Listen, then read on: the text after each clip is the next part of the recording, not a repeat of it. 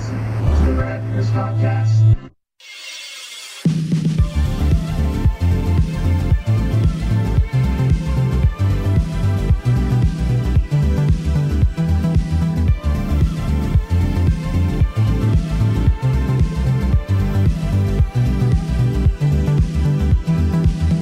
Hey everyone. Hey Squeezer. Hey, buddy, what's up? Uh, we're back after. This is almost like getting two Rad Years podcasts in one week after I screwed up last week. Uh, if those who don't know that, those who are waiting for our podcast last week, and um, it, it made it made me realize you guys care when I got a few messages and emails looking for it. Uh, a couple folks at uh, RWB Lehigh Valley were asking about it. Uh, we got an email from a fan uh, who parodied Barney's famous Springfield Film Festival award-winning movie uh, because he was upset we didn't post. It was all my fault. We recorded Thursday night before Memorial Day weekend, Squeezer, right? Mm, yes. So the next day at work, I had it in my pocket, ready to edit when I had some downtime. Um, and it, I I guess I pulled my phone out of my pants, and the card fell out. And then I went in my backpack thinking it was in there. I pulled out our backup card, which I sometimes record shows on, and it wasn't on there. So I thought the card might have been left on my desk. The next morning, I drove into work to find out that the card wasn't on the desk. So I reached out to some people that where I might have left it, but I heard I heard nothing.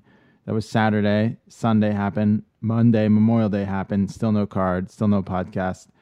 I still didn't tell you about it because I knew you would have killed me if I said we re- had to re-record 1990. Uh, then Tuesday morning, Uncle Bix, the savior that he is, found it while he was cleaning up, and I got the show uploaded. Uh, but I intend to upload this tonight, Squeezer. Thursday night. So there's no tomfoolery involved. Uh, and last You get a pass. I get a pass.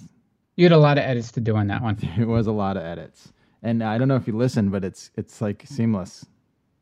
Uh, no, I had to go through and uh, I have to download everything again with the new Oh yeah, you're rocking fancy shiny thing. the eight plus.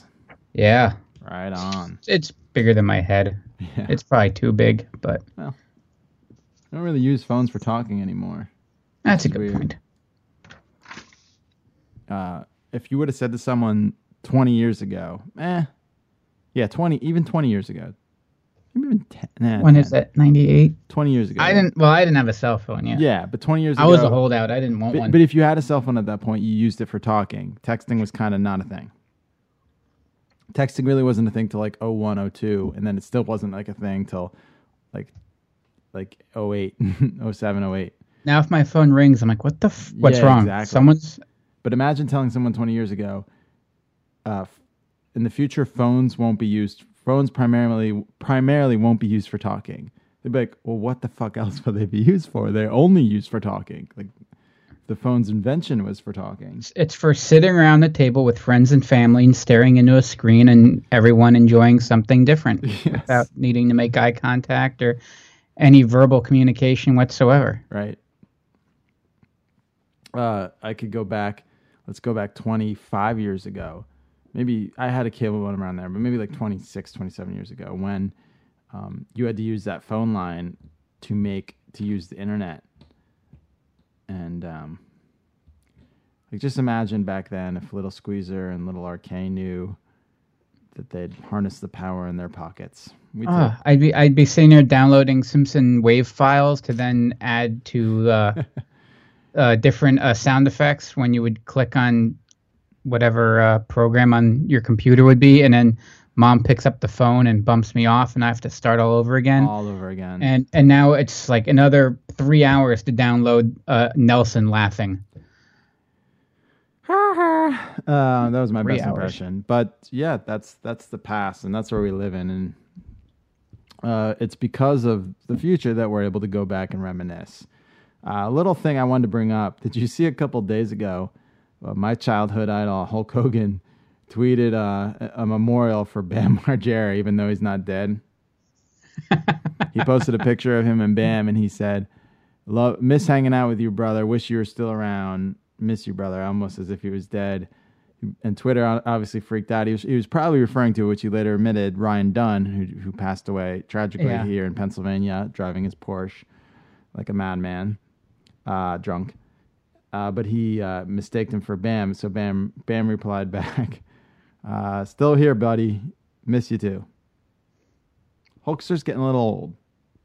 He took a couple shots. He did. He did. He had. Uh, he took a, a a stiff one from Andre the Giant. You take one from the boss. You know it's gonna. You're gonna feel it the next day, and 20, 30 years down the road.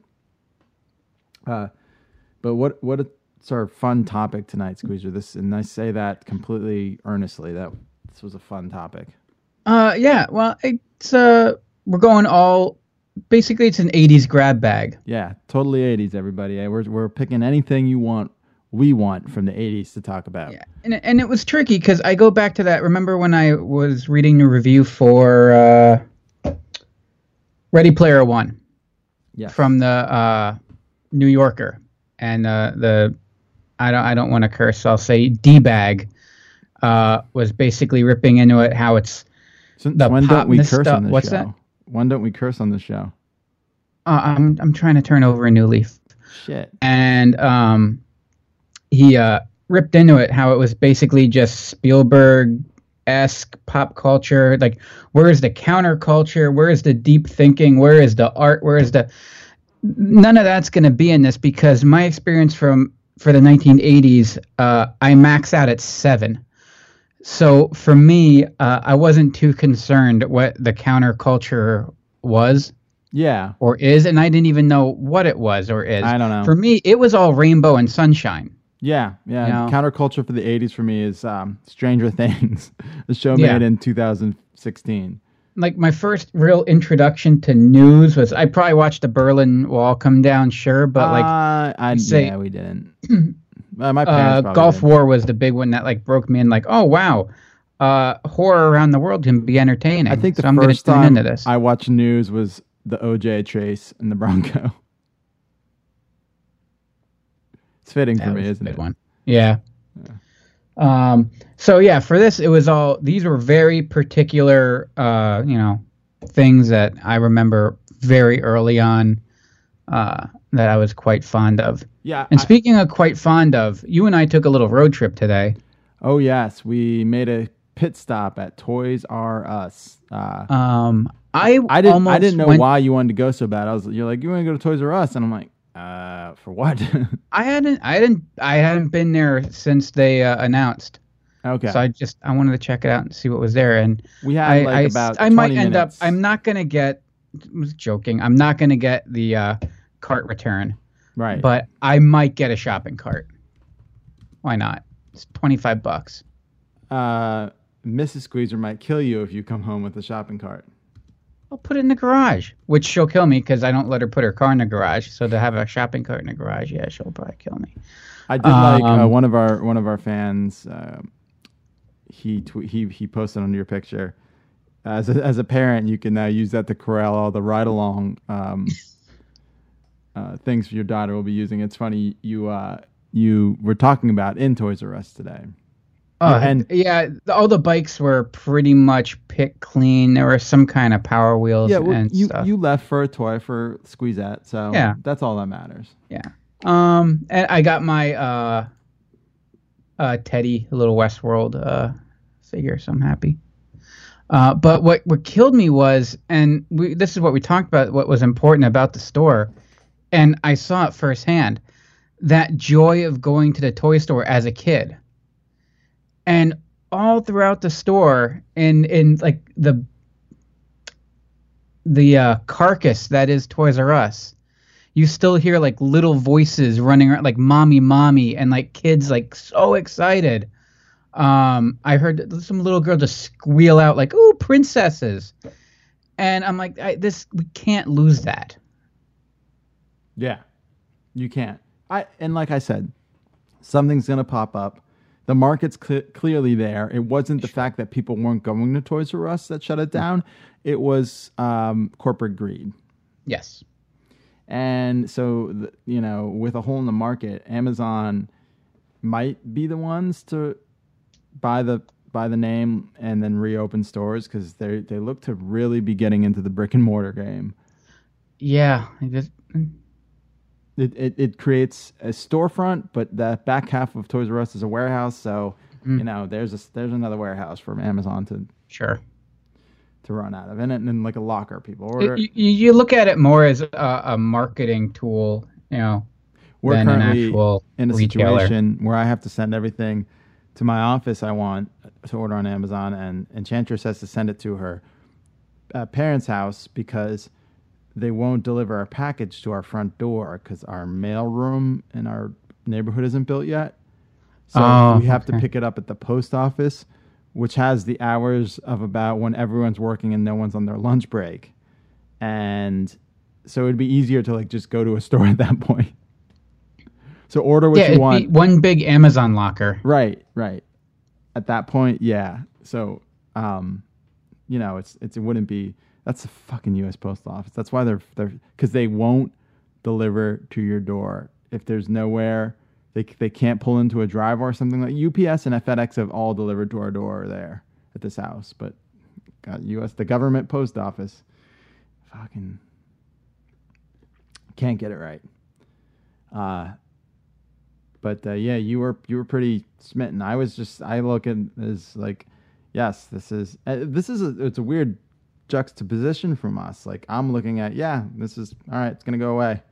Uh, something else is gonna pop in its place. You're the one all nostalgic. It wa it wasn't the store. It was it was the little kitties. They got to me. I didn't even notice them. well, of course you didn't. You I you didn't even want to leave the place. I was like, all right, Squeezer, we got we got work to do. okay, we, we gotta go. You could have. I bet you could have stayed there forever. Oh, I could have been there all day. Yeah, just yeah. just looking around. Yeah, I was- skipped a couple aisles. I'll go back. Uh, for me though, if if we were talking KB toys, then I would have been nostalgic. hmm But you know, that's just the difference between us. But then again, like KB, kind of always felt like going in there was like going into Toys R Us in the end days. um, yeah, but they were always going to be there. You didn't have to worry about it, uh, and there was more, much more selection. But yeah, KB, the liquidator that they were.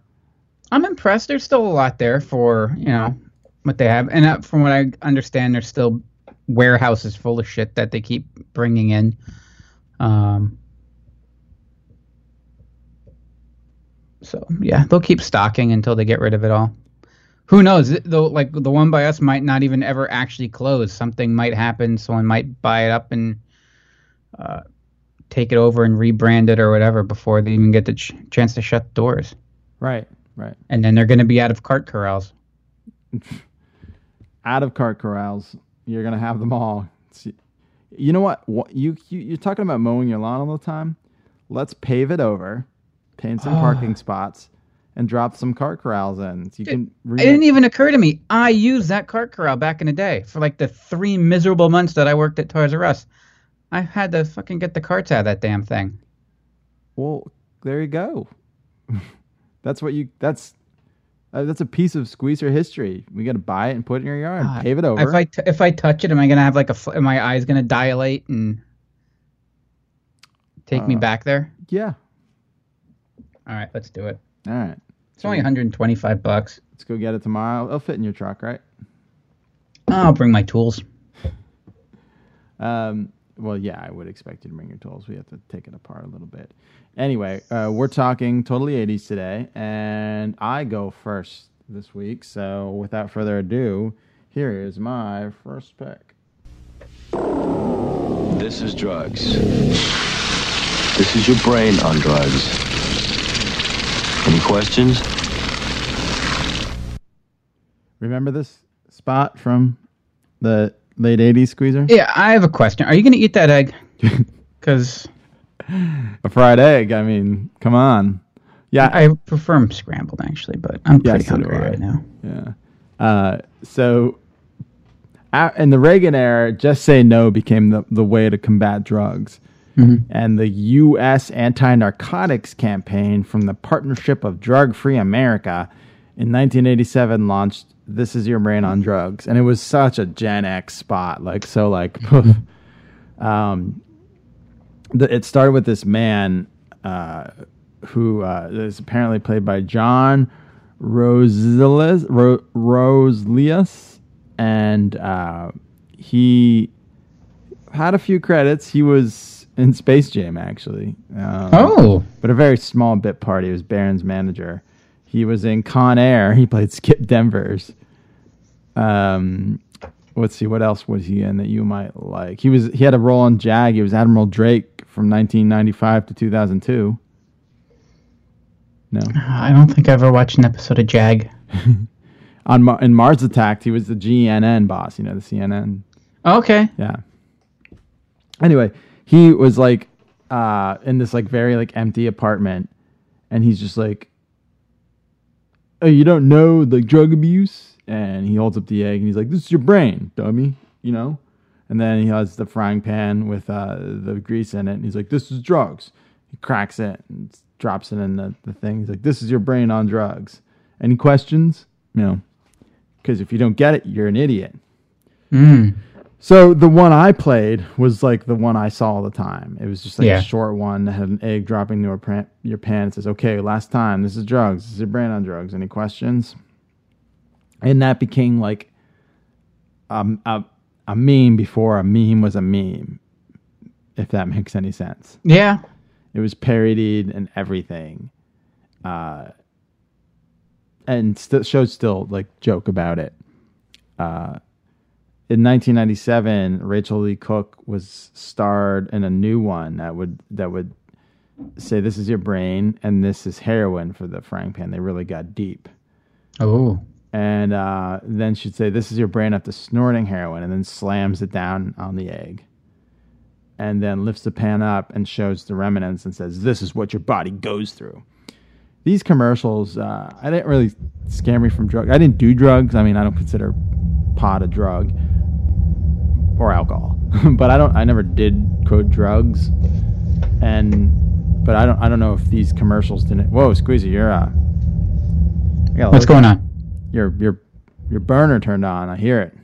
Oh no, something happened. Really, I couldn't hear you for a second. You got all weird. No, is your is your air conditioner running or your burner? No, that's the furnace. Fur- Why is the furnace running? It's Uh, boy, the it's got to stay at temp.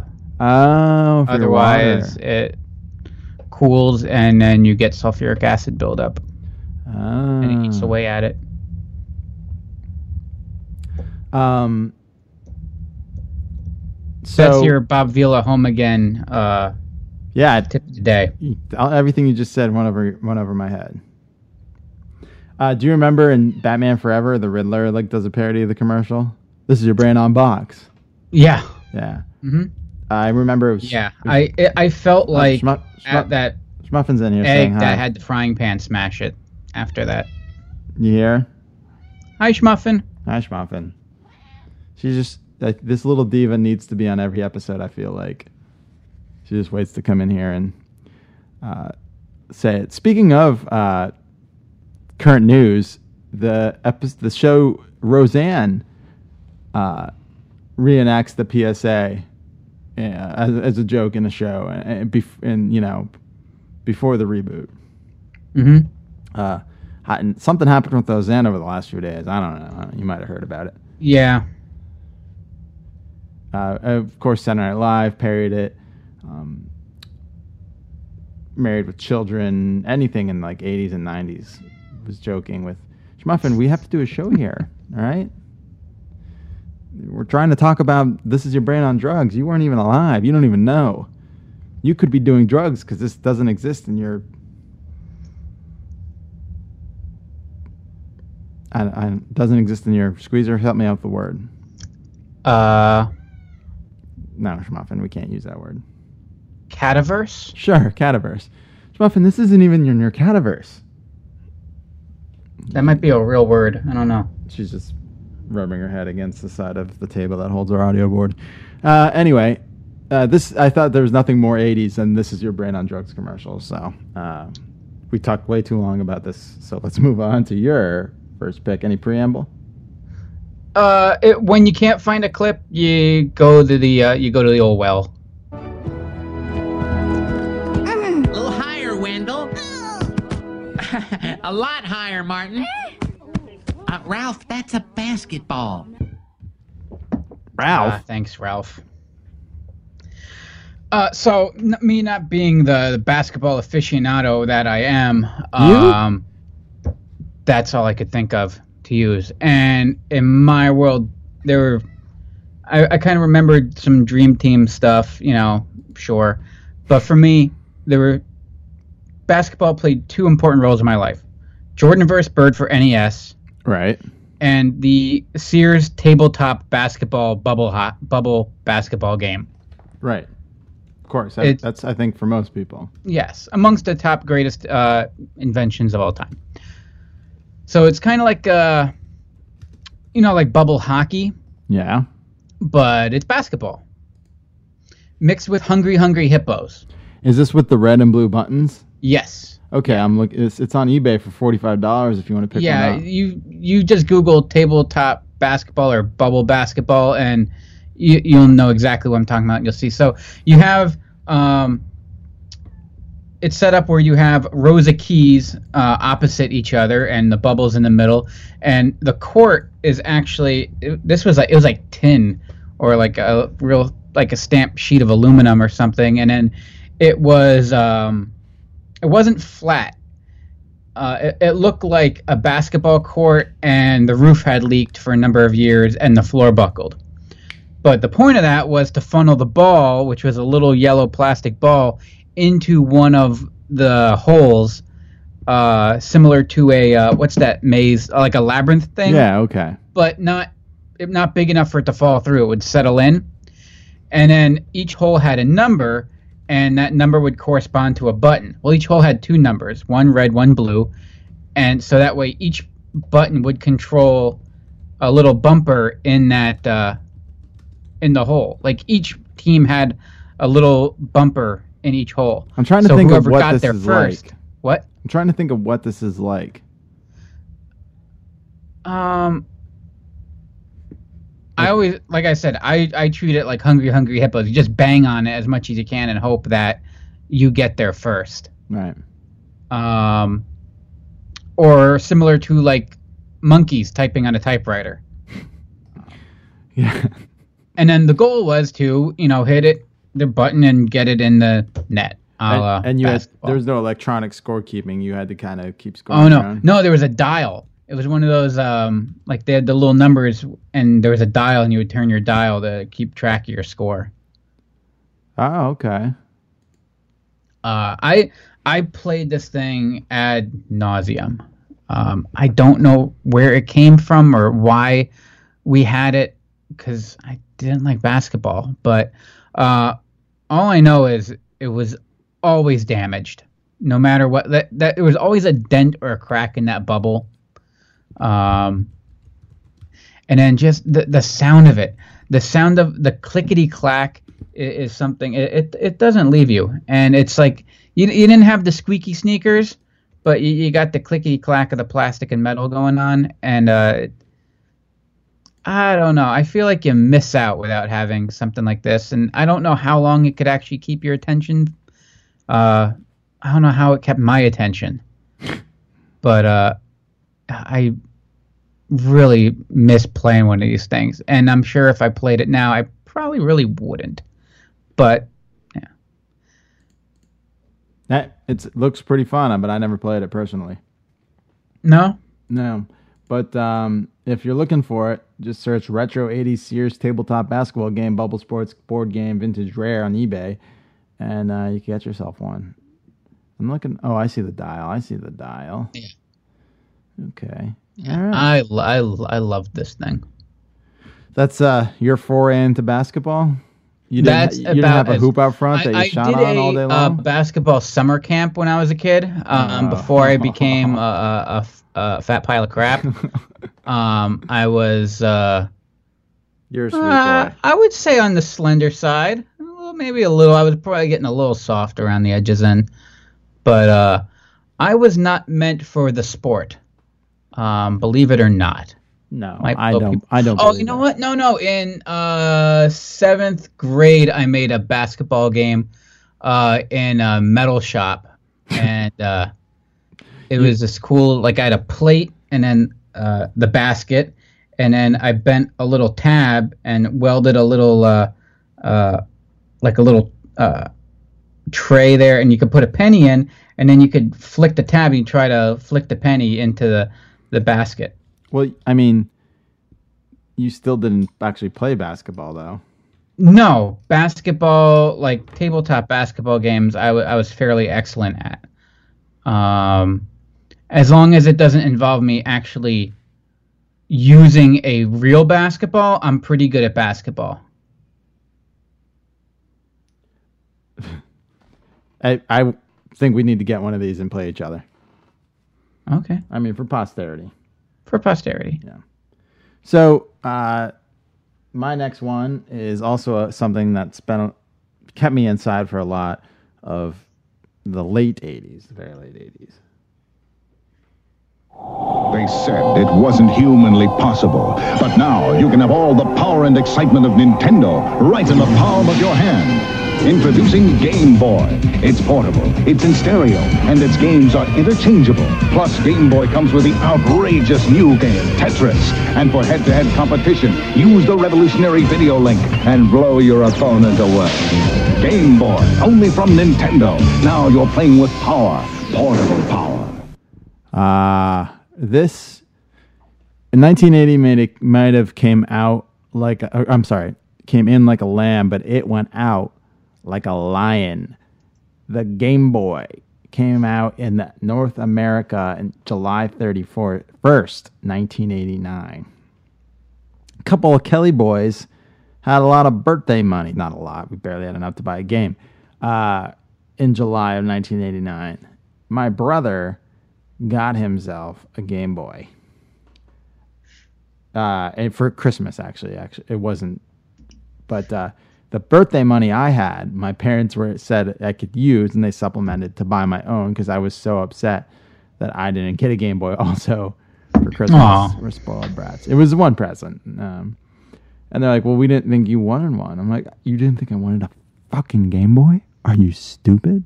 Like as I had them in the, their head in a vice, like crunching it, like in uh, what the hell was Pesci's name in Casino? Uh, in Casino, it was uh, I can look it up. was it Jimmy? No, Nikki. It was Nikki. Nick, Nikki, yeah, Nikki, yeah. So that scene now that's kind of moot point, but yeah, that's how I had my parents had an advice like Nikki, crushing it to get a Game Boy. No, um, they let me buy one with, my, so I got one before the new year. Before I went back to school, I had a Game Boy. My brother and I were sitting three feet across from each other, connected to a cable, playing Tetris. Uh, I remember it well. I remember um, I had Tetris for Chris had Tetris and uh, Super Mario Land, and Super Mario Land was so fucking weird because you thought you were going to be playing like basically Super Mario Brothers one on your Game Boy, hmm but you weren't. It was far from that, and um, it was very weird, but it was fun. There's vehicle stages and, and whatnot, uh, and then I believe we got. Next, I think I got. So I had some money um, saved up from something, and I bought. You just rolling in the dough. Yeah, I was a saver squeezer back then, and I, I bought a boy and his blob, and I couldn't. Ooh. I couldn't figure out how to get past the first initial st- when you have to turn the blob into a ladder. Yep. Like I couldn't figure out how to, to. So I never got past until like I was in junior high. That first initial stage. I would just turn him into a blowtorch and run back and forth. Like, I don't know if the blowtorch was an option on Game Boy. It's probably too hard Oh, to okay. render. But I'd, I'd rent games. Like I remember being sick home from school one day and renting That's right. renting Mortal Kombat for Game Boy and being so fucking disappointed. Yeah. Uh, but uh, I got a game for Easter one year, which we talked about this uh, Tiny Toon Adventures Babs' Big Break. It's still to this day my favorite Game Boy game ever made. I I got um, my brother had Super Mario Land one. I had Super Mario Land two, which I ranked behind Super Mario Bros. Mario Brothers three as the best, second best Mario game ever made. Ooh. Yeah. That's a statement. Yeah, I really love it. Um, I think some other ones. There's so many good Game Boy games. We, you had Dr. Mario because Dr. Mario translated a Nintendo or Game Boy. We had um, what else did we rent? I know we rented some weird ones. I talked about that Hakeo Alien game that was really weird that we looked up. Uh, I had uh, baseball, Nintendo's baseball. I had Mario Golf. That was another good one. There was just a lot of. Uh, oh, and then of course, fucking Link's Awakening. Yes. God damn, I remember, like, just to get alone time in our house, it was a bi level at the time. So it's basically like a ranch with a basement built up so that the basement's like above ground. That's the best way to describe it. And so to get into my front door, you had to go up steps. Like uh, the steps, there was a porch, like a landing. It really is a strange design. Yeah, it really was. So you'd go in, but down so upstairs was the main bathroom, and downstairs was the powder room. And I might have told the story, but I used to lock myself in the powder room downstairs just so I could play, because I, I get so into it and need to concentrate. I just need I sit there on the toilet with the lid down, and everything, with my knees up, playing Link's Awakening. You can easily, yeah, you can easily get lost in that game. Yeah, I needed to uh, uh, concentrate. This is before game. I at Lanco, a store we talked about multiple times on here. Um, it's like it was like a wall, pre Walmart. It was we were just in Ohio, and Chantress and I, and there was a store called. She pronounces it Meyer, but it's M E J I E R or whatever. I pronounce it Mejier. Yeah, it's mid-year. it's Mejier. So that I walked inside and it was this massive grocery store, but also like a clothing store and everything. The thir- first thing that popped in my head was, "Holy shit, this is a Lenko."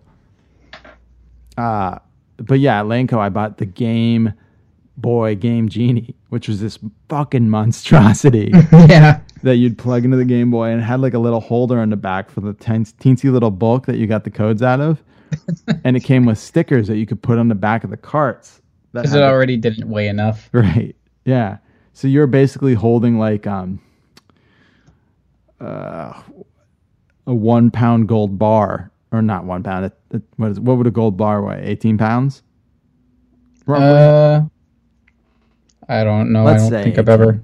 maybe thirty. I'm trying to remember Die Hard 3. Yeah, that's right. That's all you gold. Oh man, that was my gold bar. How much does a gold bar weigh? Uh, they're giving me f- European time weights. Uh, what's twelve point four kgs? kilograms. Yeah. 12 kilograms is roughly like 20 is that like 25 pounds maybe I don't know. i always i always thought like uh like two pounds to a it's key right? twenty-seven pounds. that was close enough Yeah, and we said thirty. bad for uh we said thirty, dummy. right? Well, I said probably thirty pounds. yeah Because I assumed if Sam Jackson was like, "Man, this is heavy," it probably weighed. All right, so that was about what a Game Boy with a Game Boy Game Genie weighed. and at the time more valuable to us yeah, right. I would have traded Sam Jackson his gold bar or my gold bar for that Game Boy with a Game Genie any day of the week. Worth it. Okay, let's. Uh, I'm interested to hear about this next pick of yours.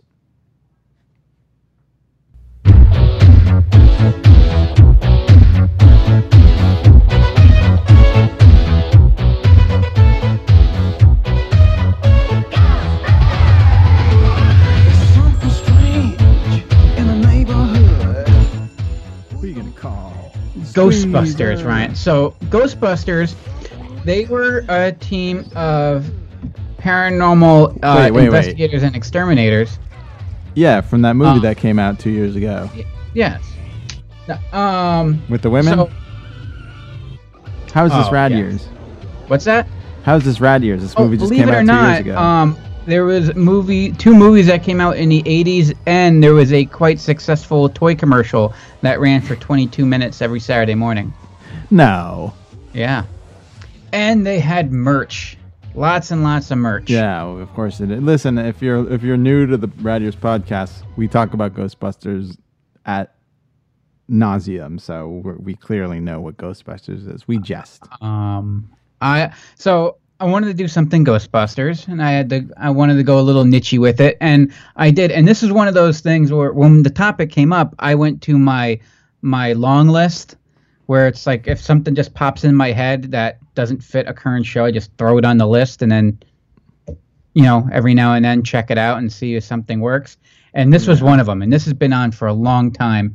And it is the Real Ghostbusters pop up, the pop up book, The Health Club Ghost. Oh. So they list uh, our good friends at Simon and Schuster. Uh, I know Schuster pretty well. Um, they released uh, a series of four books: um, the Health Club Ghost, the Bathtub Ghost, or uh, sorry, three books: the Bathtub Ghost, the Health Club Bo- Ghost, and the Birthday Ghost. Yes. Totaling a grand total, total grand total, twelve glorious pages of pop-up action. Yeah, this book's only four pages long. Oh. Yeah. But as far as pop up books go, it's awesome. Okay. So you open up the first page and uh, it's not like I wouldn't you don't open it up all the way or it'll flatten back up so you only do like do like a 90 but when you do it's cool like the whole uh, the firehouse pops up and you see ecto 1 come flying out the door uh, well it's on the second page but on on the other page you see like all the guys just kind of hanging out uh, Ray's fiddling with stuff. Pete's on the phone. Uh, Winston's just hanging out reading the paper, but they're in 3D. They're popping out at you, you know. And then they, oh, I'm guessing Pete got the call to go to the health club because there's a ghost there, you know. And according to the book, uh, there's carrot juice and sprouts, and the jacuzzi was full of slime. Oh. Yeah. So they quick rush to the firehouse, and um, when they get there, uh, everyone had run out, but they just hear this grunting and groaning, and everyone's scared. And they look in the bodybuilding room, and there's this, um, to quote them, a very big, very fat ghost trying to lift weights. Okay. And uh, so rather than just, you know, murder him with their ghost guns, um, I don't know. Oh, they just, I guess he won them over and they wanted to help instead. They realized, oh, this guy isn't, you know, eh, eh, like the Stay Puff, you know, it's just, he's just trying to get laid, you know? Um, He's a sailor. We're in New York. We get this guy laid. We're all right. Thank you. Uh, uh, you retain quotes better than I do. um, so they uh, they have a solution rather than the ghost. Uh, there's a lesson to be learned here. Rather than you know commit and work hard and and achieve something in the end that you can be proud of, Right. uh, I'll just read directly from the book for you. Uh, there's a other way to lose weight if you're a ghost, he said. We could help you shave off a few pounds of psychokinetic energy by reversing the current in our proton packs. Really? Oh, yeah. said the ghost happily. I'd be ever so grateful, and I promise I'll never haunt another health club again. Yes. So they uh, released the uh, reverse their proton pack currents and basically shrink him down. And then it cuts to the next page of the pop up, and he is now skinny, giving them a little salute and thanking them uh, while they look on like, oh, that little guy, good for him. Good for him. Yeah. So there you go, kids. Don't work hard.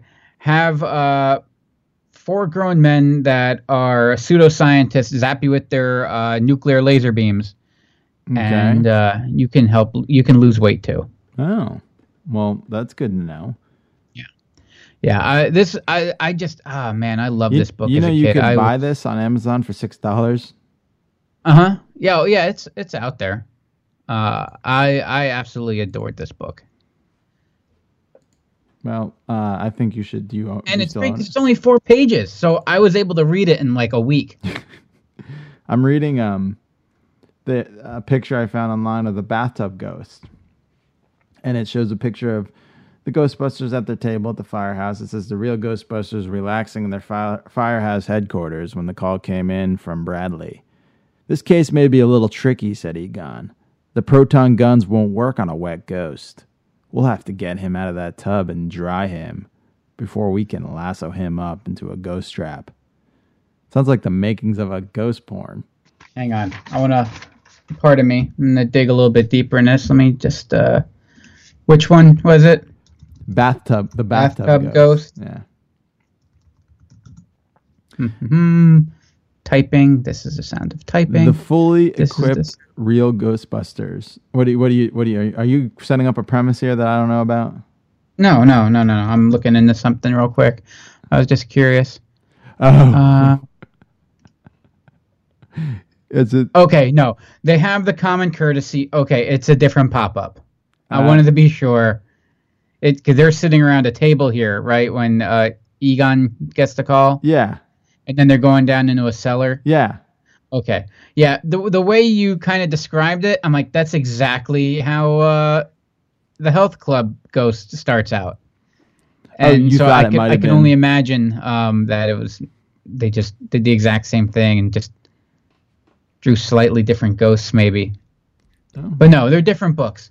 So I I never I never had I didn't know there were even other ones. To me like that my crowning jewel in my uh, collection of novels as a child was the uh, How Real cool. Ghostbusters. No, I definitely remember these. Uh, it's just seeing the the the solid color around the circled square image in the Mm. middle.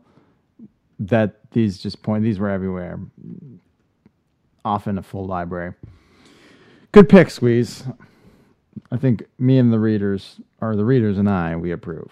All right, uh, this one, this one's gonna be a little weird, but just bear with me. All right. I don't think it counted towards book it though.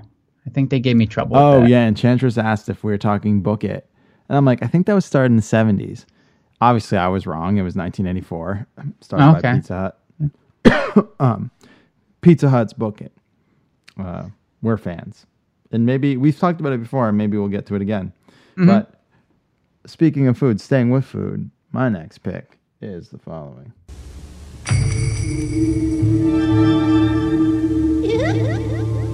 Who on earth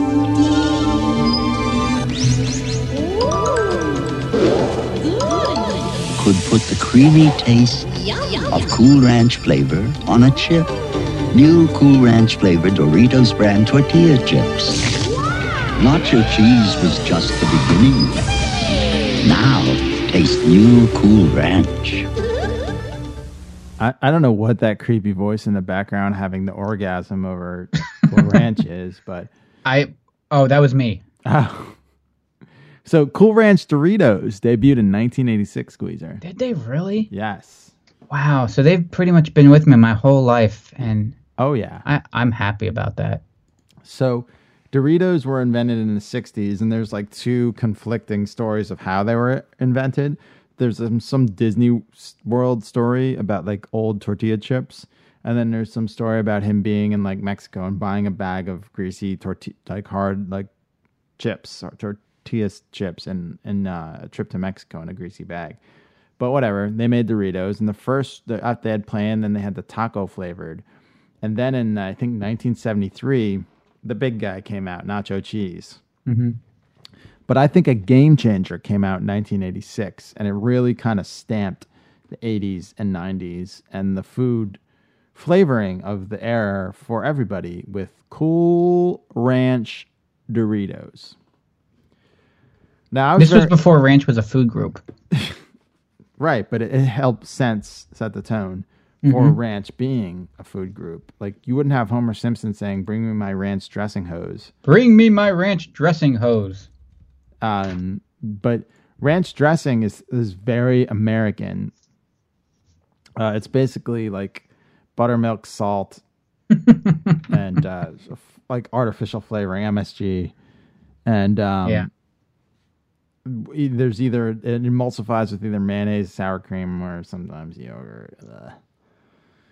Uh, It- it- it's funny when you list all those ingredients, you would not want to eat it. right, but it, it, it overtook the United States in 1971 when it it passed Italian dressing as the number one salad dressing in the country, and there's like conflicting stories of where that came from. Also, uh, apparently there was um, a dude ranch at uh, in California where they he made a bunch of spices, and I think it was Hidden Valley, the original like name, and it was Oh, like a- it was a spice packet to be mixed with mayonnaise and buttermilk to make a dressing. Okay, kind of like you would like with like onion mix or some shit like right. that. And since it was there was no name for it, they just called it Hidden Valley Ranch dressing. So everyone would call Hmm. it ranch dressing. And it's just just ranch became a food. And, and Kraft started calling their dressing packets ranch style. Uh, obviously, they were sued, but I, I don't know how it, it it happened. But there was also uh, uh, Hidden Valley sold off to corporate. They sold out immediately to Clorox, nonetheless. Interesting. Right. So, you know, your bleach in one factory or ranch in the other. uh, Clorox kept uh, reformulating the recipe to make it more convenient. Um, so, like, it was, and this is the To, to manufacture or for your body to process? oh, to, no, to make at home.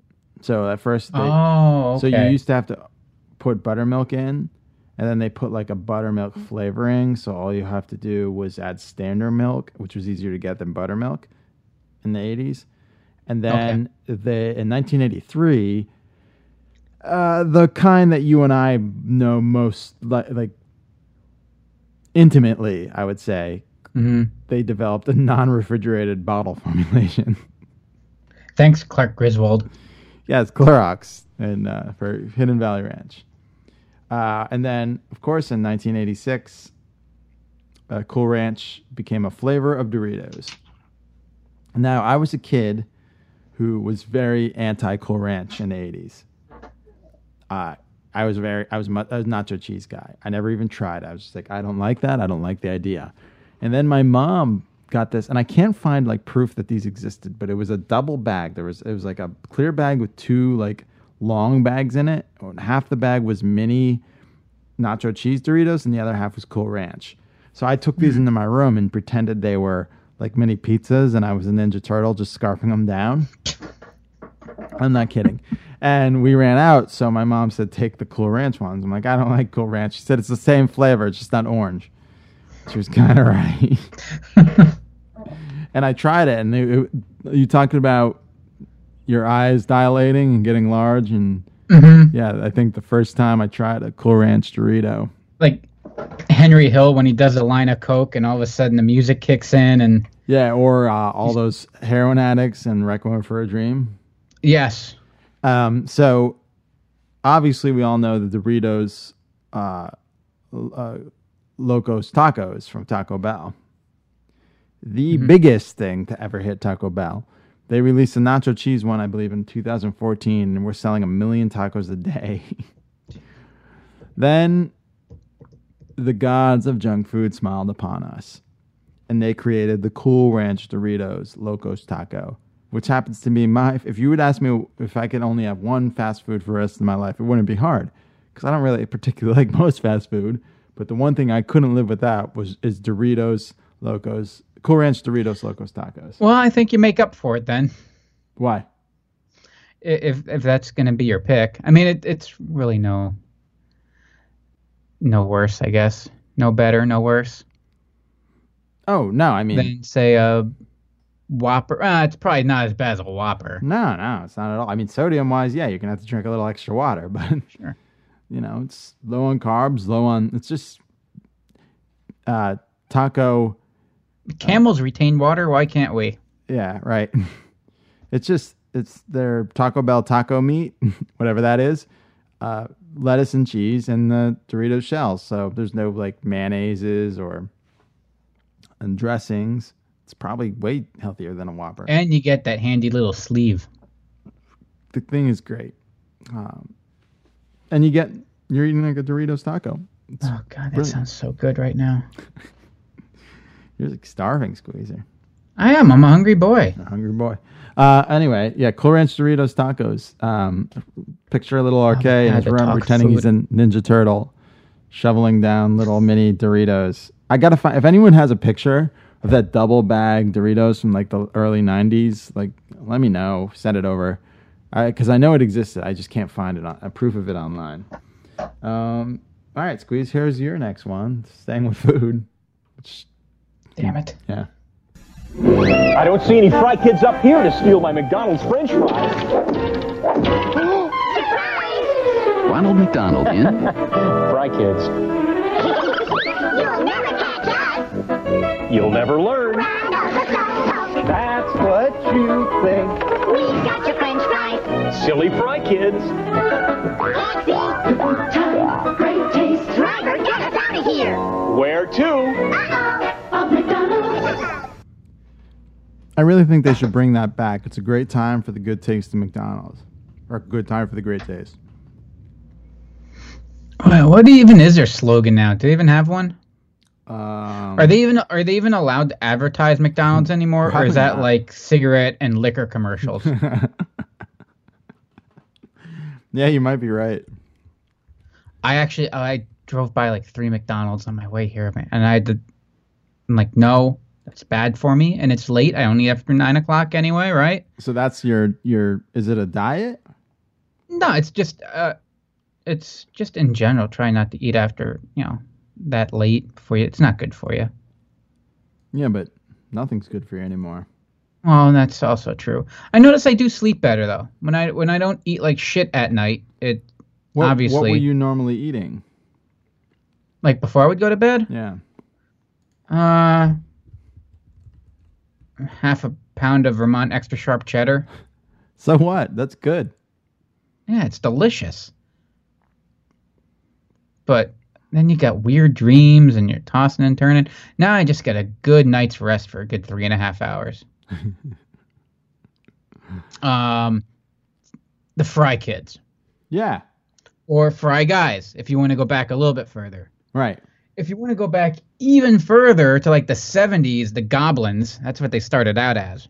Oh, really? Yeah, they were the Goblins. And then after the whole McDonald Land lawsuit, um, I think it's When still I'm set- loving it. By the way, what's that? it's still I'm loving it. Okay. From Oh yeah, I forgot about that. From Duh. what I could find. Da, da, da, da, da. Um. Uh. Then they became uh yeah the Fry Guys, and then in '86, um, I'm sorry, '85, uh, they added a female cast of Fry of Fry Guys, so they couldn't be Fry Guys, so they became the Fry Kids.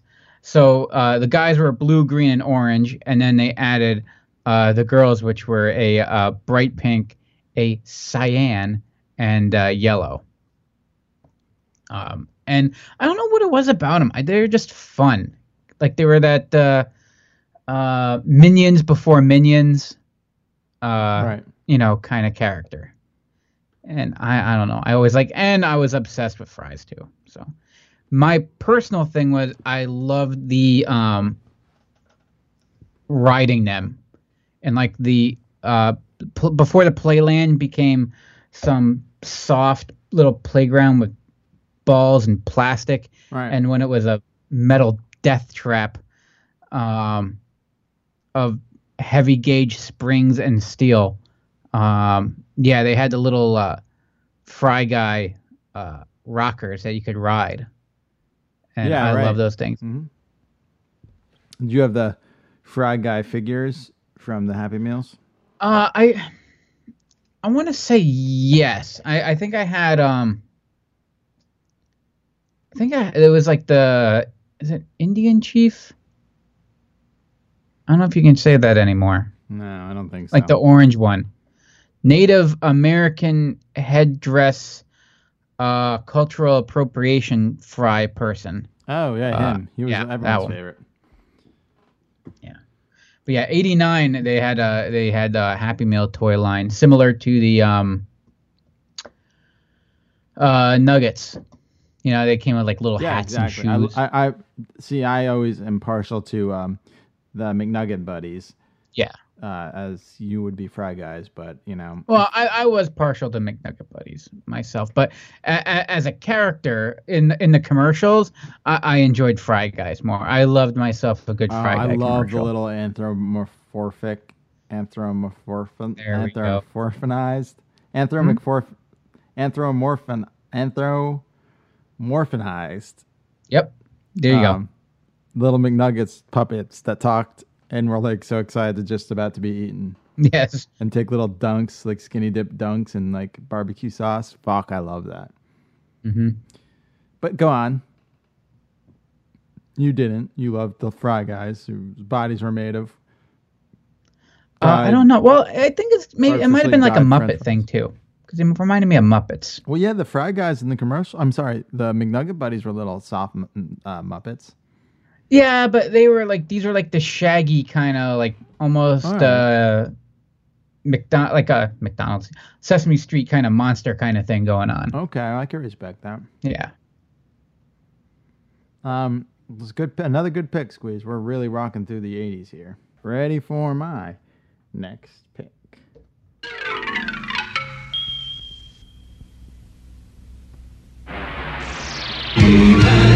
and the masters of the universe.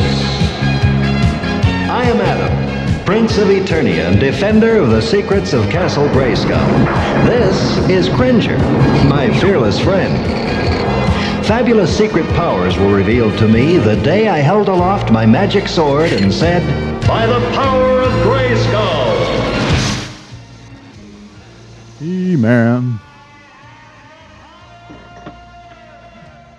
He has the power.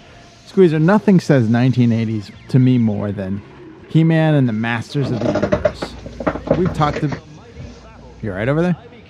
Oh yeah, sorry, I have a squeaky chair. Yeah, we so do I. We talked about their history on the show before. We pitched, I pitched a movie idea. Uh, I don't know how good it was. How's that coming along? Uh, we're in still in development hell. hell. Ha- ha- has it been poached yet? Not that I know of. I got I got some hate for it. Someone was like uh, on Instagram said uh, Prince Adam is an ad exec. No way, man. And I explained to it like it's a it's a he had to find himself and become the hero. And uh, I don't know if he bought it or not. Uh, our friend Rocco did enjoy it. He said it was out of our a lot of our shit ideas. It was one good one. Oh, thank you, thank you very much. yeah. Thanks, Rocco. Um, but uh, this was um, to me everything. Like there's, I, sh- I showed you that picture. I don't know if I posted. it. If not, I'll post it again. Uh, my mom made me an Orco birthday cake when I was like you know, four or 5 Mhm. My first action figures I remember and toy line that I remember having and being really into was He Man and the Masters of the Universe, and in so much that um, like the action figures were just tailor made for kids. They were so ridiculous. You couldn't not love them. Mhm. They all had gimmicks, and like that's all you wanted as a kid. You wanted a, a action figure that stinks like a skunk, uh, that suction cup to your bathtub, or you know, his eyes popped out of his head, or he had gears inside of him. Uh, and then y- all you have to do is watch like uh, a Rick and Morty episode where they just have to like where they try and jam so many characters in. You're like, I think they're stealing some of these from Masters of the Universe and just ripping them off. Uh, but there was just so many good uh, characters, action figures, and the cartoon. You look back on it now, it's kind of weird and stupid, but and at the time, it was awesome filmation. Uh, and I don't know, I was really into uh, He-Man and the Masters of the Universe, and uh, always will be. It's always a um, one of my favorite franchises, and I wish it. Uh, I wish it was done right, for like a movie. Squeeze, you weren't really into He-Man, right? I, I mean, I, I, I liked He-Man, but I was a I was a GI Joe kid. Yes, yeah. My uh, brother was first and foremost, my brother was in GI Joe, into GI Joe, and not, and I really, really wasn't. and then it got tricky too because now you're talking two different play scales. You know, Yeah. uh, whereas like a, a Ninja Turtle could easily interact with a uh, a He-Man. Well, a Ninja Turtle could interact with a He-Man because Ninja Turtles in the comics were supposed to be really short. Mhm. So it worked out. Uh, Ninja Turtles also could pro wrestle, has pro wrestling figures. But there was there was also just a, a feel to those those figures versus your, your GI Joe just designed entirely different. Uh, you know, Yeah, but they all they were both held together by a rubber band in the middle. uh, fair enough. Aren't we all? Aren't we Aren't all? we all? Speaking of GI Joe Squeezer, your next pick. Uh, oh, I'm fading up the wrong pot. There we go. There we go. Nothing can stop Cobra. What about G.I. Joe? It's the G.I. Joe. Cobra. G.I. Joe against Cobra. G.I. Joe. Cobra back. That's Rambo. G.I. first one to knock out the other guy's ammo, rockets, communications, and laser power wins. I'm gonna get you, Joe. No way, Cobra. G.I. Joe, Cobra battle game. G.I. Joe against I win. What the hell? That hey, it's a 36 year old commercial. Give it some slack. It's the best quality one I can find out there. All of them are like this. It's someone posted it like 10 years ago, and all the copies of it are all this. Everyone just reposting the same one. It just kind of falls off a cliff there. Yeah, yeah. What Yes, exactly is this? And and and even of course, you actually see when watching the video, you see the tear in the tape as they announce the name of the product that they're selling you. Uh, it's the GI Joe Cobra Battle game, released in '82. Uh, the commercial's brilliant because you're literally just watching kids fire rockets at each other playing this game. Oh yeah, yeah, yeah, yeah. And it uses um those little darts. Yeah, so it's you you have two bases, uh, two little plastic bases, and uh, there is a rubber band powered uh, rocket launcher that launches foam darts, and then there are four uh, little panels that are like the uh, uh, your your ammo dump and uh, your uh, you know communication. You know, each one has their own little thing. And the idea was you keep launching your rockets and you have to knock out the other guy's four uh, four targets before he can knock out yours. This how how such- easily did those? I'm sorry. How eas easily did those pop out?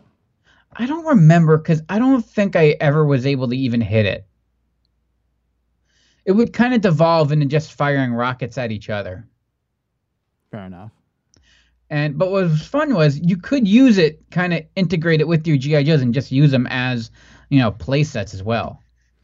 Um, yeah, they they look tailor made for that. Yeah, it even it even like the box that it comes in, you would think that it's like a vehicle when when you look at it. The way it's like the the front and the back Yeah. uh, looks just like it, and even the instructions, the assembly instructions, Right. you can, you can tell that this was a, a GI Joe product.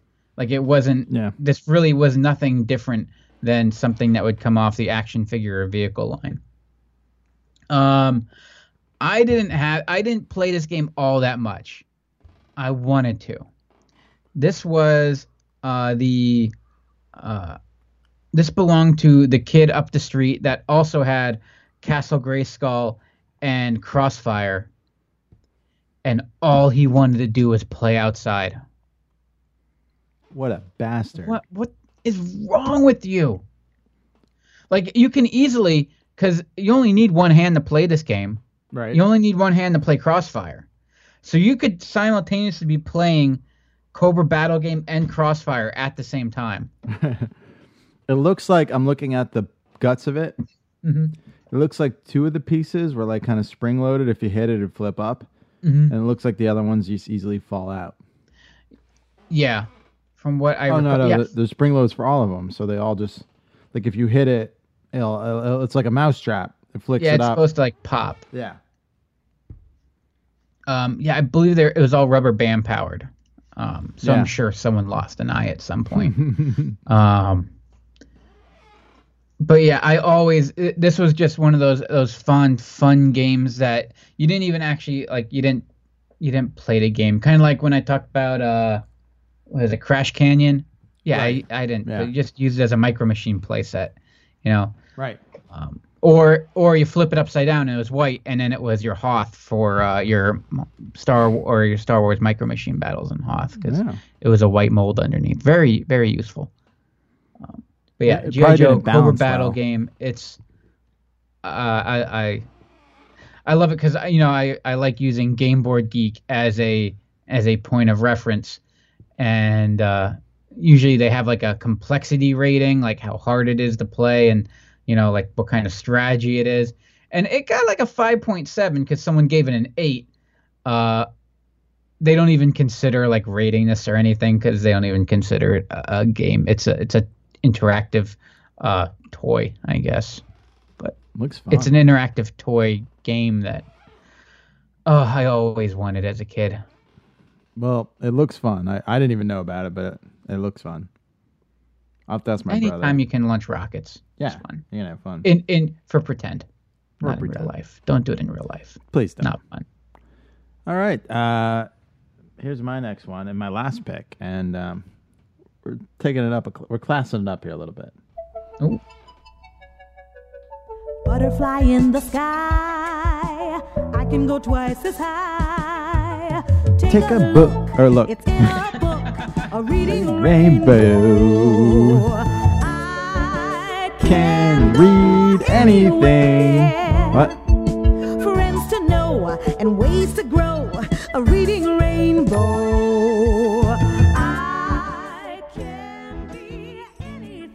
Uh, Squeezer, I take it Yeah. you are a fan of LeVar Burton's Reading Rainbow. Oh, of course, yes. If for any other reason, it was that meant when I saw that TV sitting precariously perched on on a cart in the classroom, and the lights were out when you walked Right. in, and Reading Rainbow came on. That was good thirty minutes of not having to learn anything, Yeah, uh, we, we even though the point of the show was to learn something. right. we would watch it in, in school. Um, with I mean, we started with Letter People.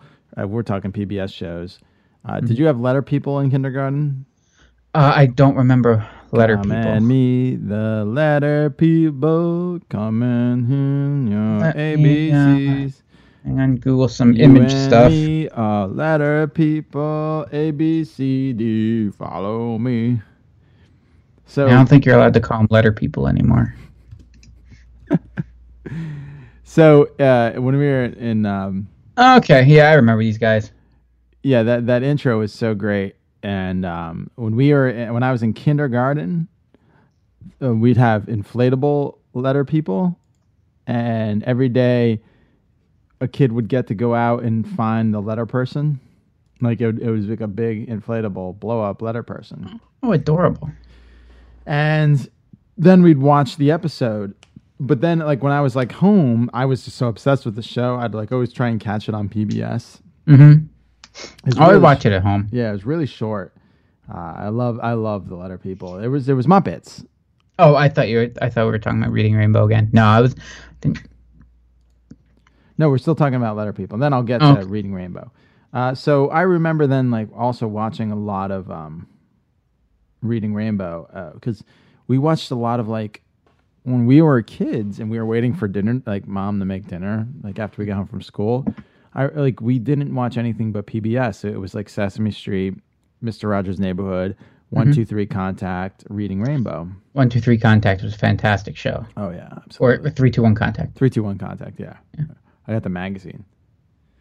Oh, you bastard! Yeah, yeah. Uh, but yeah, so this was um, Reading Rainbow was made in 1983 uh, for PBS by um the Cels- uh, Selsley, Truett, Lancit, and Larry Lancit for Lancit Media Productions in New York. The concept was created by a, a PhD, Twila Liggett, and a, uh, like a guy who worked in television, Paul Shabak, for the Great Plains National Instructional Television Library at the University of Nebraska Lincoln. Like this is this sounds like the most boring thing ever. And Tony Buttino of WNED TV in New York. And uh, the original team included Lynn Brenner Gannick, Ellen Schecter, and a man who you probably grew up watching in Star Trek The Next Generation, Mhm. LeVar Burton. Uh, each episode would be a, a theme from a book, and there would be like a number of segments and stories, and they would have like celebrities reading, like narrating narrating books. Um, Bill Cosby, for instance, was one of those celebrities. Again, ah, he read Marc Brown's Arthur's Eyes. Uh, and um, he Arthur is the anthro anthropomorphic an- anthro anthropomorphic aardvark. Yes. Is- oh, I, I knew you had to say it both of them back to back, and I was going to see if you could pull it off. Oh yeah, that was tough. Who's now known for his clenched fish fist meme? I can't even say fist. Uh, that Ar- Ar- Arthur, who's famously known on this show for uh, racking up my phone bill when my sister called him the one time. Oh yes, yes. He uh, so that's what Bill Cosby read on Reading Rainbow. But Reading Rainbow was canceled in 20, 2006, I believe, and they just aired replays till 2009, and then there was a Kickstarter to revive it on Netflix and make an app, and there was a um, it, it worked right. There was there was more episodes. Uh, so he Burton launched an online educational s- service called Reading Rainbow Skybrary for uh, schools. There's just so much more like, and, and now like Resources. Yeah, resources. Now Yeah. instead of like like trucking the television on that cart into the, like, you just whip out everyone's iPads. hmm Um, Yeah, I don't, I don't think you can like just do a plain old 22 minute educational show anymore and just sit like I, do kids have the attention span to sit through 30 minutes of TV of anything? um, I mean, I don't even know if we did. yeah. Well, We Uh, didn't have a choice, I guess. So some of my favorite guest uh, readers throughout the years, um, Marv Albert, um, Jeff Bridges did one. Uh, Jose Canseco, he, he I didn't know he could read. right, yeah, he he very much could. Um, Tim Conway did one. Uh, As Tim Conway or hopefully as his um, as Dwarf? right Dwarf on books. Dor- uh, yeah, exactly. Dwarf on Hmm. reading. I'm gonna hang on. Short list. Whoopi Goldberg, uh, Jane Goodall, who worked with the Apes, Mm-hmm. Uh, did one. Jim Henson, as Kermit the Frog, did one. Obviously, um, Lena Horne. she was uh, one of the one. Victoria Jackson, who I think later currently is crazy, right? Uh, Car- Uh, Carol Kane, who is currently killing it in The Unbreakable Kimmy Schmidt. We just Enchantress and I just started season four. Uh, Mark McGwire, steroid king of the '90s, uh, did one. I got no problem with it. No, neither do I. Frank guy, Oz. the guy throwing the ball at him was juiced up as well. So Sure. what's the difference? Frank Oz got to do one as Fozzie Bear. Lionel Richie did one, uh, probably without the Commodores. Lou Rawls did one. Uh, Patrick Stewart, his buddy from Star Wars, did one. You're an ass. What? You did that on purpose. Why? Were they not on the same show together? Oh my god, you don't even realize what you did. I don't. You made a lot of people angry. All right, explain why. What show were they on? Star Trek. What did I you. say? You said Star Wars. Oh, yeah, I you just didn't- sparked the Civil War. It was just a slip of tongue. I know very much what Star Wars is. I don't know really anything about Star Trek. I'm sorry. That's I I I forgive you. The Uh, there's a lot of people. I'm not sure if they will. L- Luc Picard was his character, correct? Yeah, yeah, John Luc Picard yes, and LeVar Burton was Data.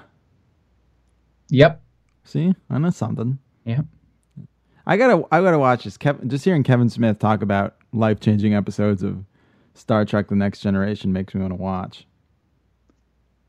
Also, like, like I grew up on the commercials while watching like Wrestling Challenge and uh, Ron Popeil infomercials. You know, Mm-hmm.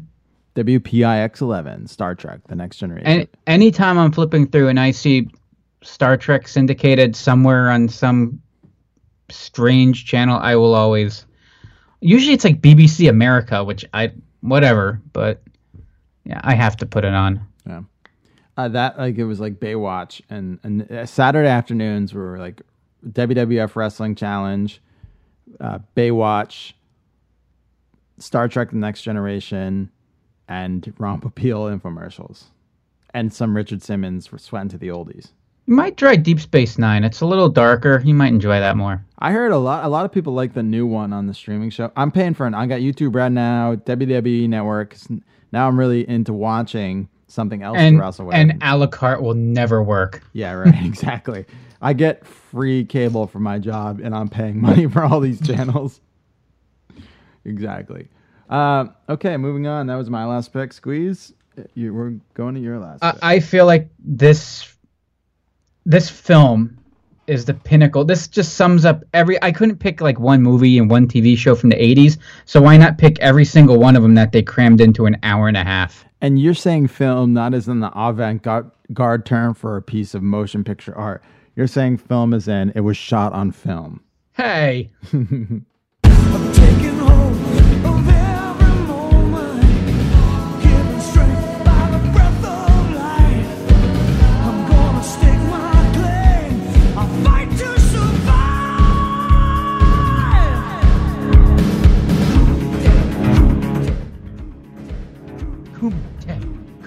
Kumite. All right, sell a squeezer. Bloodsport is the quintessential pinnacle of 1980s uh, capturing light on cellophane. I love this movie.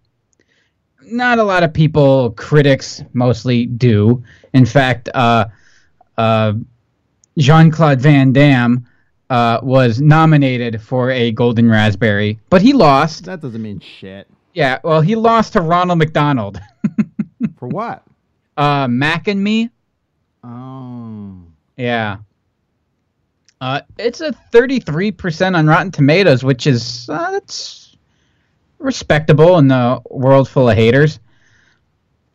It made 65 million in worldwide box office. It only cost like one and a half to like two million even make. Um, because they didn't really. I mean, it, it stars a, of course, always awesome uh, Jean Claude Van Damme as Frank Dux, which I don't know if you're. Are you familiar with? You've seen Bloodsport, right? Yeah. You, are you familiar with the background behind it and like actual Frank Dux? Yeah. No. Uh, that he was like, look into Frank Dux. You'll lo- you'll fall in love with this guy. Um, he claims to have like every world record and Oh yeah, yeah, yeah, yeah, yeah, yeah. by- yeah, and everything is completely full of shit. Yeah, full of um, Yeah. doesn't matter. It makes for a great movie. It's kind of like that um, recent movie with uh, Bradley Cooper about the sniper, American Sniper. Uh, there's different accounts. But didn't it? Isn't it like widely known that that guy was full of shit? Uh, there, there's differing accounts. He said he was sniping looters from the the Yeah, that you probably shouldn't say that because if you were, you just committed a crime. You were right, Um, but he definitely wasn't doing that. No. Um, well, he got a young, uh, always awesome, and uh, just coming into his own at this point. I think Jean Claude Van Damme, uh, Bolo Yeung as uh, Chong Li, who is just the pinnacle of a villain. He's just looks the part, all steroid ripped, jacked. Uh, um, Booger is in it, of course, or I'm sorry, Ogre from uh, Yeah, Donald Gibb. yeah, Revenge Donald Gibb. Uh, and then you also have uh, Forest Whitaker is in it. He he's one of the uh, one of the military uh, investigators, detectives charged with hunting down uh, Jean Claude Van Damme because he goes AWOL to fight in the Kumite tournament. Uh, and you know from there action ensues. It's a fight movie. It's a tournament movie, and uh, It, it's the uh, genesis of the famous Jean Claude Van Damme split. Yes. Um, which I mean, if that, how do you not? Well, I guess that's not acting. He's just doing his thing. Um, how do you give someone a golden raspberry that can do that? Yeah, right. Yeah, how dare you? Um, but this this movie is awesome. It's it just got you got your fight sequences. They try to give you a story. I'm like, no, stop with the stories. Stop. I don't just if it was just an entire hour and a half of them just fighting it on that mat, I, I, I was good with that. Uh, and then um, the one cool I, I I didn't know this when I was looking up. So some of the scenes are shot like in the streets of like uh of Hong Kong, Right. and it's supposed to be like real shady neighborhoods and stuff. It was shot in some real shady neighborhoods. They actually shot this in the uh, Kowloon walled city yeah, before it, before, they, tore it down. Which it, look look at pictures of the Kowloon walled city. Uh, it- it's just insane. Um, Yeah. what, what this place was. Right. Uh, and it was like legit. It was like What else? Uh, did they, Yak- they allowed something else to shoot there. Um, the fuck else did they allow us? I gotta think about it. There's something else that I was just reading about not too long ago that was shot. Um, but yeah, I mean, it had to have been difficult to um, to shoot in there. Uh, let me hang on. I'm in uh, Jean Claude Van Damme. No, it's all right. Continue. Go on. Uh, Long Arm of the Law. No. Oh, okay.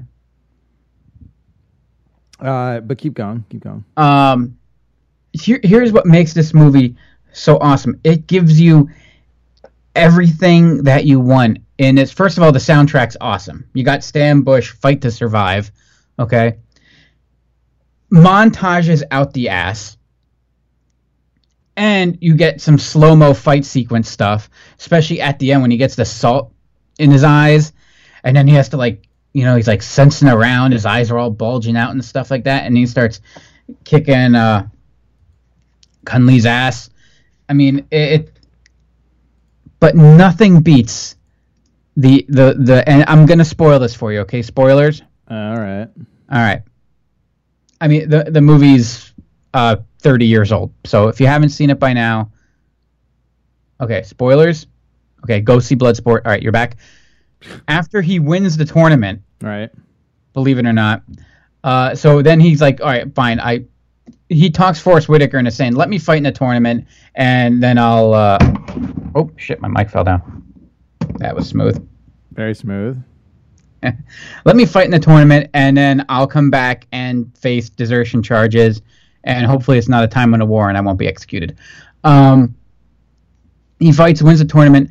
He gets on the plane. He stops, looks at the camera, and gives a thumbs up, and it freezes. Right. How do you not love that? How is that not the pinnacle uh, of 80s? Uh, is schlock a hard word, harsh word? Schlock is, but schlock is okay. Sh- schlock. I can use schlock. Yeah. I will say schlock.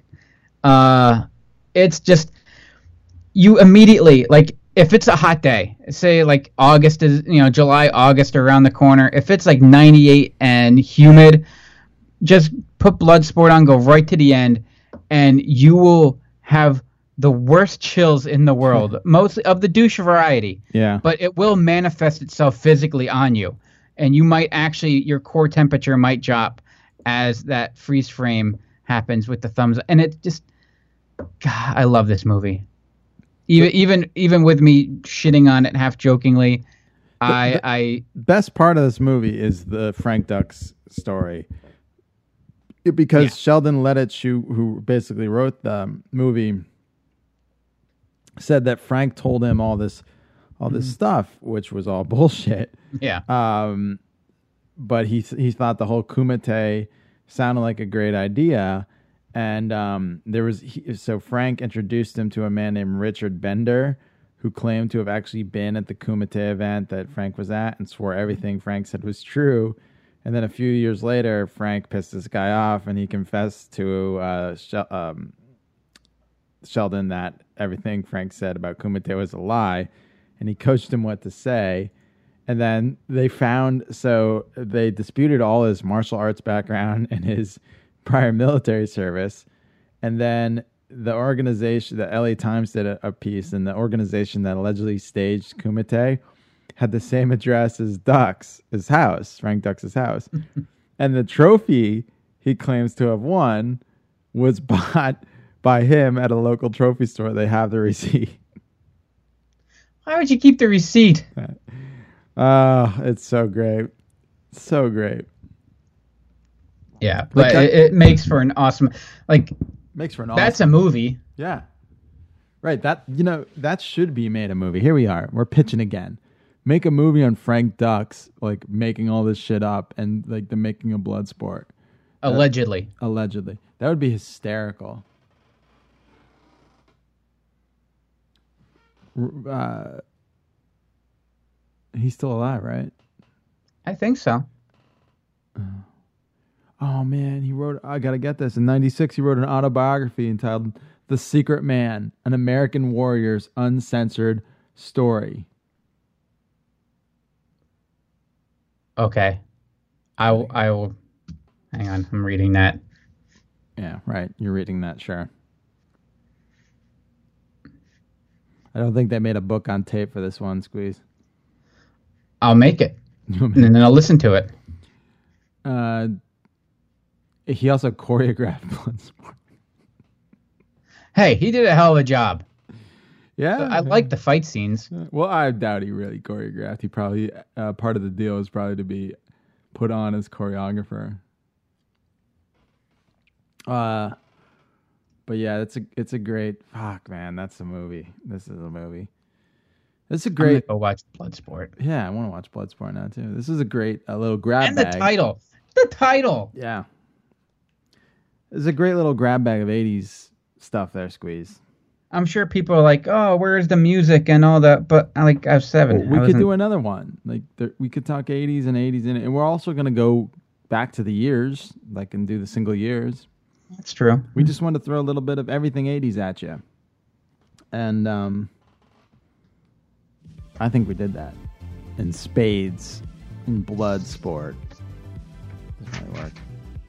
Uh, but this was fun. Um, next week we're going to be back on time. This one's going to get posted on time, and next week we're going to be back with another great episode as we build. We're past seventy-five now. We're building our way up to hundred.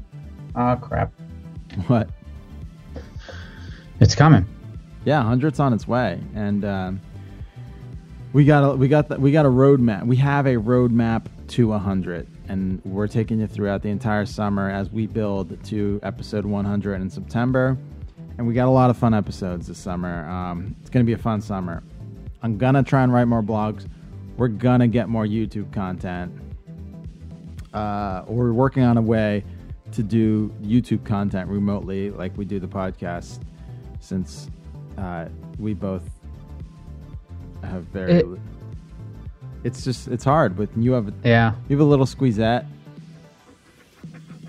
I've got a job that requires a lot of me. It's hard. Uh, so we're, we're working on it and we're going to get it to you. And there's great blog content up there. Check us out, radyears.com. If you go on iTunes and rate and review us, it helps us get some more people out there. And follow us on Instagram and like our posts if, if you like us. We post a lot every day. Uh, but we'll be back next week with another Rad Years podcast. I'm RK. I'm Squeezer.